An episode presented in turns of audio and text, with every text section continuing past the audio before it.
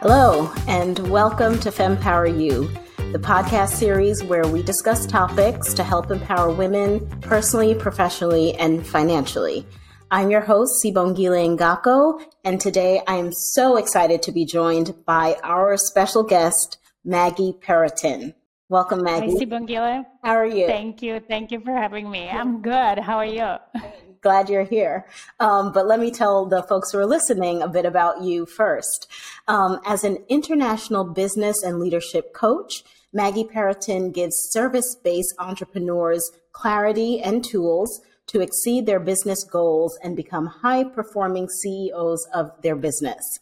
Maggie is a host of the Diamond Effect podcast, and she lives in the Toronto area of Canada with her blended family. She loves spending time in nature, traveling, reading, dancing. Love that too. And good food. Definitely love that. Thank you so much for being on the show, Maggie. Yeah, thank you for having me. Yeah. I'm really happy to be here. Absolutely. Um, so let's dive in. Based on your mm-hmm. experience, what do you think stops most women from truly creating the life that they love? I think there's a couple of things that I think as women, we sort of, no matter our background and where we come from, struggle. Um, one thing is wanting to be 100% ready before we jump into an opportunity. And I've seen that you know, in myself, but also in women that maybe I led in my corporate world or that I know that even when we want to change position or we want to do something like we always we want to strive to i have to be ready 100% and of course that stops us down because we can't be ready ahead of time right? Nobody gets mastery in anything by reading books or getting themselves ready. You get mastery in anything by actually doing it, right? So jumping in, preparing what you can, but then just taking a leap of faith and doing and, you know, mastering this way and failing a little bit along the line and so on. So that's definitely the one thing. And then the second thing is, you know, very often as mothers and nurturers and so on, most often than not, we put ourselves last on the list of priorities or we're not even on the list. And that definitely was me many years ago where I wasn't even on the list. I felt like, you know, taking care of myself or like even pursuing my goals was very selfish. I was supposed to provide for the family, do this. And, and a lot of those thoughts, let's just say, were even my ideas, right? It wasn't an, even an expectation of my husband or, or whatever, right? But we put that pressure on ourselves, whether it's because we learned this way, you know, this is what we kind of experience in our life. And that actually doesn't serve anybody, where we are not putting our needs even equally to everybody else's that we take care of. So I would say those are the biggest. It, things. I couldn't agree more, Maggie. And those are things that you know I have wrestled with um, in my life, my mm-hmm. career, and in my personal life as well. Um, it's interesting because mm-hmm. you have this analogy of you know when we're on an airplane, the flight attendants yes. say you have to put on your own mask first, ladies, yes. before you can help your you know fill in the blank, your child, your significant other, your your elderly parent, whatever the case may be. Mm-hmm. Um, and yeah. yet, and I've I've spoken about this before and, and posted about it because we are as women are such mm-hmm. caregivers, mm-hmm. are such mm-hmm. nurturers, um, we effectively always put ourselves last. We think, you know, self care is being selfish. Um, yes. And I think something that's, you know, has really emerged um, in, in recent years is giving ourselves permission to yeah. take care of ourselves and seeing self care as an act of love, not only for yourself, but mm-hmm. for the people around you. Because yeah. when you're in, in, you know, when you have wellness, from a physical, from a mental, from a spiritual, from a mm-hmm. place, um, you are better equipped to take care of other people, yes. right? Yes, yes, 100%. And that's even now, this is what I teach my clients as business owners because what I tell them and, you know, what I came to realize sometimes hard, the hard way is that you cannot perform at your highest level of potential, meaning come with the innovative ideas, with the solutions, help your clients in the best way if you don't operate at the higher level. And the only way you can do it is when you're rested, well nourished, when you're mentally and spiritually feel fulfilled. That's how you can be the most productive, the most innovative, and so on. Right. So even if you think from that perspective, it's and then you feel better right? you're so much happier. And when you're happy you inspire those around you to be happy. Um, yeah that's you know self-love and love to others when actually when we take care of ourselves we express that. And you raise an excellent point as well because so many times we think because we're functioning what like we don't make the distinction between functioning and high functioning so right. like we're functioning, we're living our day to day, but we're really just kind of, you know, moving along.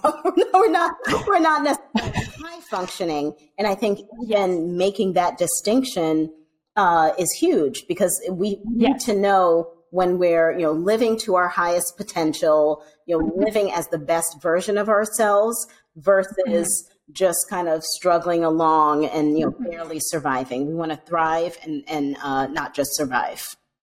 Yeah, because really, when you think about that, we are not helping anybody. We're not helping ourselves by surviving just because we're tired, we're unhappy. Like the negative mind, it's at its best when we're surviving. And the way, you know, I really believe that we're all leaders, and the way we lead is by leading ourselves. And then there's other people around us that always watch, right? Our kids, our nephews, nieces, whatever, right? We don't have to be mothers necessarily. Um, to watch around us. So when we, when they look at us unhappy, tired, unfulfilled, what message does it send, right? As opposed to when we are taking ourselves, when we're happy, fulfilled, we have more energy to help them. We, we feel good about our life that even that we don't need to say anything. And it's a, such a powerful message to, to, to send to the loved ones that are around you. Absolutely, around absolutely. Leading by example and, and setting that yes. example and being that model. Yeah. Um, and then on your first point, I've read so many articles, so many social media posts about how men and women think about being ready for a job or ready for an mm-hmm. opportunity yeah. differently. Yes. It's true. Women tend to think in terms of, am I 100% qualified mm-hmm. for every aspect of this job? Can I do it in my sleep? And I'll tell you, I literally, um, in one of my, uh, you know, employers uh, in, in, my decades of working, um, had a VP come and talk to our team, the team I was on at the time, and um, he literally he was talking about how he went about getting the job that he was currently in, and he actually said that when he went into the interview, he told the interviewer that what he knew about this particular topic you could fit on the back of a postage stamp. So he went into the interview, openly acknowledged that he knew very little about this particular topic, and got the job. He ultimately yeah. got the job. And so that yeah. is an extreme example, but nonetheless an example of how differently men often think about mm-hmm. their preparedness or their readiness mm-hmm. when the big opportunity comes or or you know when when when a, a job comes along. Yeah, and it's very true, and it's confirmed by research. Like even this example, I'm thinking I would have never done this. Yes, like right. even now, I would be like, I not sure if I would do it. Mm-hmm. But I remember even from my own experience, you know, growing in a corporate world, there were positions when I was maybe like considering and so on. And I would read the job description. I was like, well, you know, I don't have this and I don't have that. And sometimes I would talk myself out of applying just because there was a couple of things that I didn't feel like I could, you know, live up to the expectations set in the, in the job description. That's so right. it's very true. When we get the jobs, it actually carries over into how we operate, mm-hmm. how we review mm-hmm. ourselves. I actually read a really interesting yeah. article recently um, about the performance review process in a lot of companies and how women often disadvantage themselves based on how they talk about how they've yeah. done in a job. So even yeah. as we get into the role, we tend to mm-hmm. be more self critical, um, more um, mm-hmm. self deprecating, more, um, yeah. you know, understated about our accomplishments, whereas our mm-hmm. male counterparts, you know, do not do that at large. And it, it, it mm-hmm. translates into, you know, fewer promotions, you know, mm-hmm. smaller increases, fewer opportunities, yeah. um, and, and really can impact us um, financially as well as uh, spiritually and emotionally. It can be really demoralizing. Yeah. Yeah, and yet we we can really thrive. Like you know, back in my corporate career, I actually had under me a couple of female managers, and and sometimes that was our conversations when they would come for me and like, wow, I'm not sure, am I doing it right? And so on. And for me to bring them up and say, you're doing amazing and just giving them that belief and holding space that they can. And they would always exceed my expectations. They would come up with the ideas where I was like, oh my God, this is amazing. I would have never thought about it. So sometimes, you know, if you're a leader and you're listening and you have women underneath you, just give them a little bit of space and support them and, and believe for them sometimes because with that, they will give you ton of value more than you expect and contribute to the team and the growth of your business. Absolutely. I often yeah. believe that it's incumbent upon us as whether it's women, you know, entrepreneurs, women leaders mm-hmm. to really mm-hmm. help facilitate the next level of leaders yes. and to encourage and to pave the way yes. and to ease the path. You know, uh, I've yeah. had frankly women leaders who have seemingly set up you know more hurdles you know, so like they've they've like they've raised the bar instead of you know leaving it where it is in the very least. I really think it's incumbent upon us to have that lens of advocacy and sponsorship mm-hmm. and allyship mm-hmm. for everyone, but particularly for underrepresented groups, certainly women. Yeah. Um, and uh, ease ease the way, much in the same mm-hmm. way that the, mm-hmm. the path has been eased for other groups historically. Um, it's, yeah. it's just so important. Yes, um, agreed. Yeah, hundred percent. Um, so you know, turning the the topic a little bit, let's talk about personal and professional growth, right? So mm-hmm. for women in particular, what who, who want to create those habits that support personal growth, that support professional mm-hmm. growth, what advice do you have for those women? So first, I would say be clear or where you want to grow, right? Like where you want to be. If you think about your business or your career in the next couple of years, where do you want to go? Because very often we kind of know what we don't want, but we're not necessarily clear where we want to go. And it doesn't need to be like, oh, 10 years from now, but like even short term. And then think about, okay, if I was already there, what would be my strengths? And maybe where is the thing when I don't feel fully confident and so on? And what can I do to grow, right? I call it like strategic self development. So I'm not just reading books and going to uh, trainings on things that I've think I will need, but I'm not sure. Or maybe I learned something that I might need in 10 years and by then it will be obsolete because, you know, things are changing so fast, right? So the resources that we have, whether it's time or money, are limited. So how can I use those resources to the best of my ability, right? So let's say maybe I'm starting a business and I'm not that strong in marketing and sales. Okay. Well, if I start a business, I need to understand marketing and sales because that's how I will get clients, right?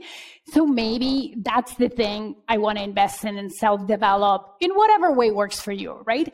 Or if I have a career and now I'm moving into more of a senior leadership role and so on, maybe I'm not as confident in public speaking and presenting in front of you know, executives and so on. Maybe that's the thing that I'm going to start investing because it will help me right now anyways in whatever I'm doing now and prepare me and probably fast forward my next move, right? So that's definitely the first thing. Think about strategic self-development and, and how you can grow. And also like have that growth mindset that we don't need to know it all everything right away, but it's good to recognize where we can grow and, you know, growth keep growing.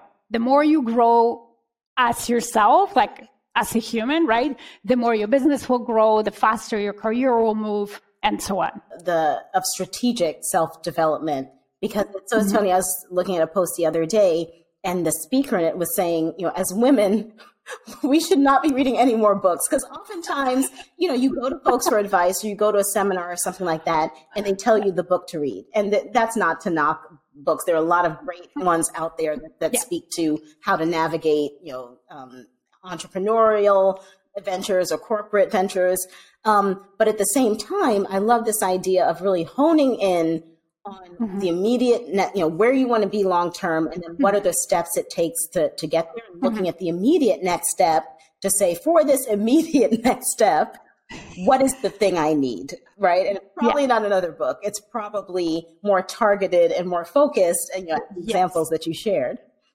Yeah, and the great thing that you were talking about it because yeah, the next point is as you learn, you actually need to go out there and implement, right?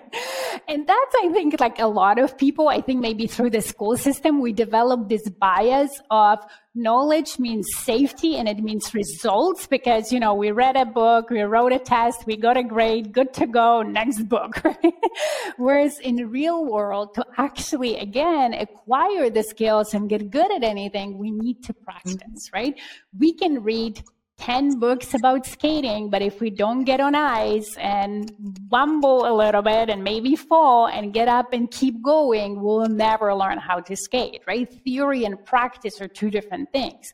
It's good to have a theory because it, it felt strategically prepares us, right, to trying and succeeding and not trying to go like totally in the weeds, not knowing what we're doing, right? But at the same time, implement what you learn and also prepare that you're not going to be the Olympic athlete just from the first try, right? That is going to take training and implementation and maybe some failure down the line and readjustment to get to the Olympic athlete level. That's right.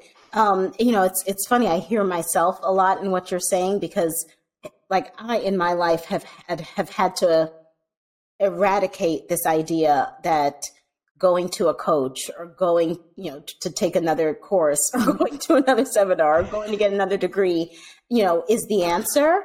Um, obviously, yes. that's a starting point in a lot of cases, mm-hmm. but it's almost as if my default has been, oh, I'm going to go to a coach, or I'm going to go learn this, or I'm going to read this book, whatever the case is. And I think, you know, I've always been a good student. And so that is my yes, my yes. safety and the area that I was rewarded for um, even you know growing mm-hmm. up like i was mm-hmm. rewarded mm-hmm. for uh, obedience and being a good student and you know toeing the yes. line and you know being a good girl as as many women are mm-hmm. and and you know this yep. re- reinforced in the societal norms um, that are out mm-hmm. there for for women and the gender yes. norms that are out there for women in particular um, and it's so important to be aware of those so that we mm-hmm. can um, shed ourselves of that, of the of those defaults, and really start committing to intentional choices and strategic choices yeah. that will actually move us forward. Yeah, and you're right. Like I think majority of women maybe i'm you know i don't know the statistics on it but i still feel it feels true you know that we all we like to be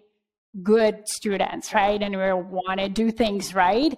And also, I think, like, again, through the school system and sometimes in the corporate world, that like, um, not willingness to make mistakes and that mistakes is something wrong and if we do it we get a bad grade or you know we oh we can lose the job is such a detriment to us because only through learning and practice and inevitably through failing a little bit along the line, that's how we get good, right? So that's something even for me when I was moving from, you know, the corporate to entrepreneurial, that's a mindset shift that I had to work on and think it's like, no, no, no, it's okay. I don't have to be 100% perfect.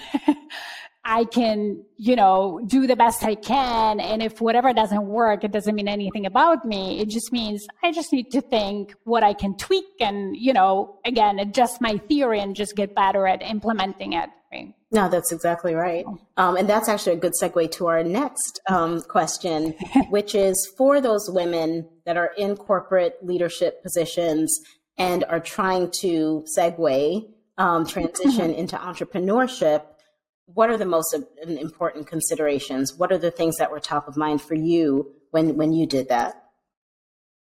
So there was um, a few. The the first thing I would say is, and you know, as women, I think we are careful and so on. But like, let's say in not particular order, one of the things is to consider the network that you have. Is that a network that could potentially lead you to meeting people that would be, you know, potential clients for your business. If that's not the case, which was for me, right? I'm an immigrant to Canada. I moved when I was past university and so on. So let's say my friends and childhood friends in university, everybody is back in Europe.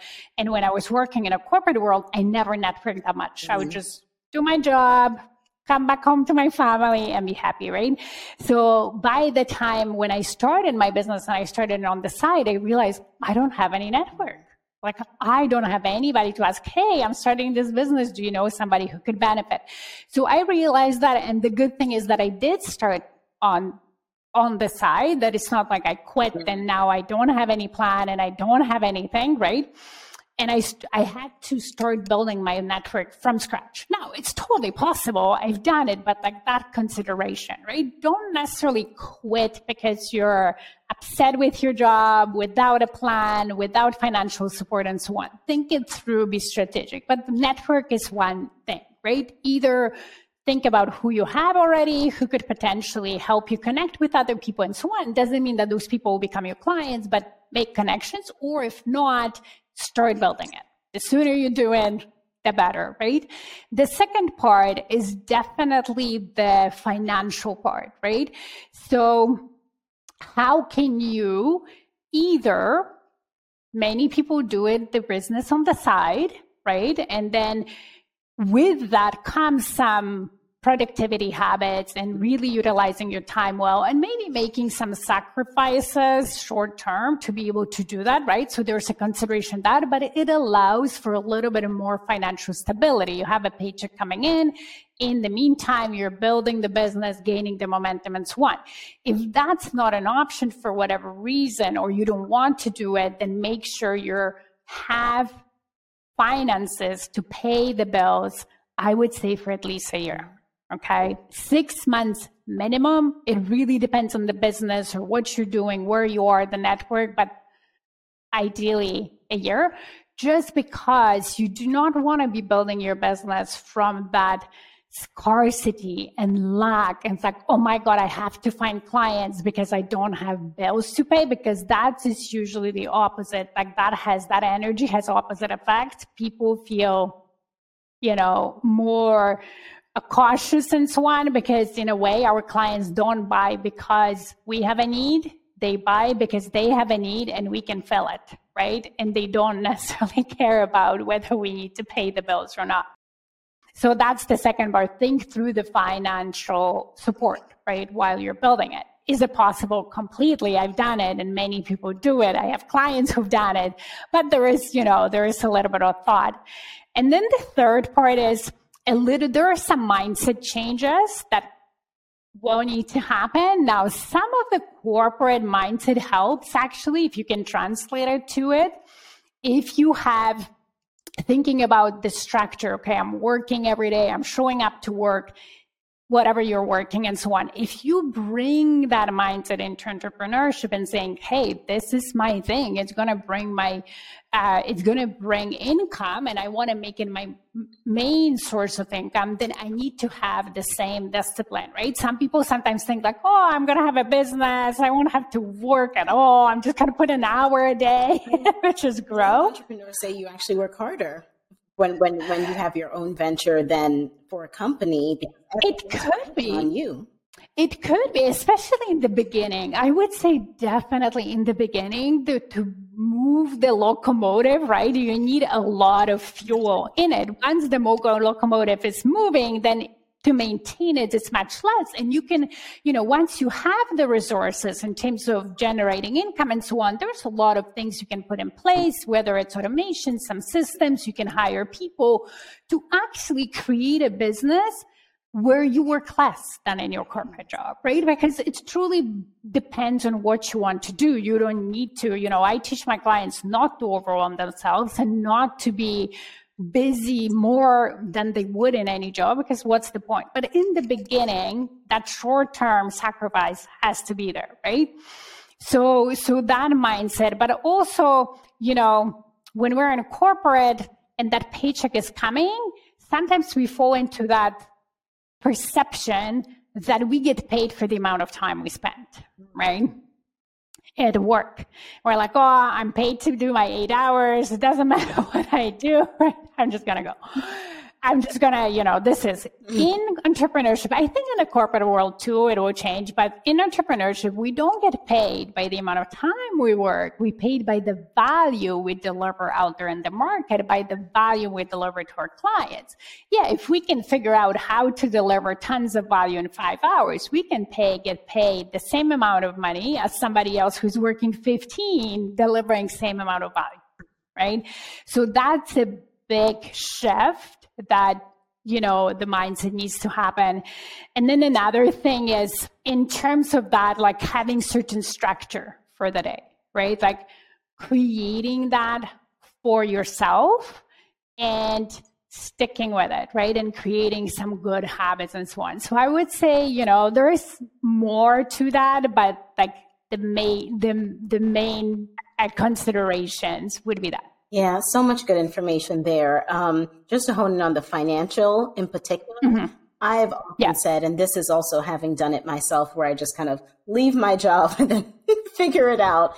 I've often said that, you know, we're better served by keeping our day jobs for as long as possible, almost mm-hmm. to the mm-hmm. point where you're, you know, sacrificing income on your side hustle and your entrepreneurial yes. venture um, yeah. And it's just that the two cannot continue to coexist. Yeah. Because there's so many, I mean, there's the money aspect, but then there are in some cases health benefits. There are other That's financial right. benefits that, that That's right. You know, early on, I didn't consider when I was in my 20s and 30s when I said, "Oh, I'm going to leave this job and you know go teach music, go become yeah. a singer," um, as, as the case was at that time. And so, it's so important to think through those financial aspects. Mm-hmm. Um, you know, extend that day job for as long as you can. But if you're not mm-hmm. able to or don't have that six to 12 months, um, that will cover you. Uh, yeah. really, for, for the sake of your own stress. I mean, I, to me, yeah. most of all, as well as for the business um, and the comfort of your family and, and yourself.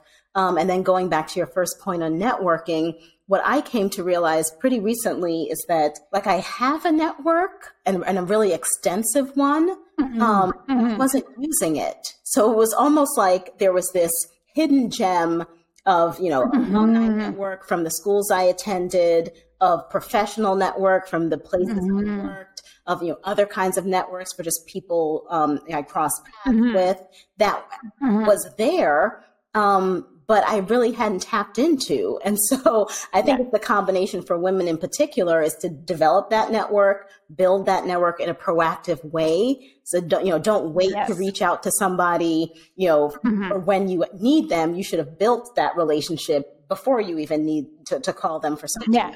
But, you know, develop that network, be proactive and, you know, really be thoughtful about whether you have a network that you just have mm-hmm. not tapped into and, and, and just need to nurture and maintain and invest in, invest the time in to develop. Yeah.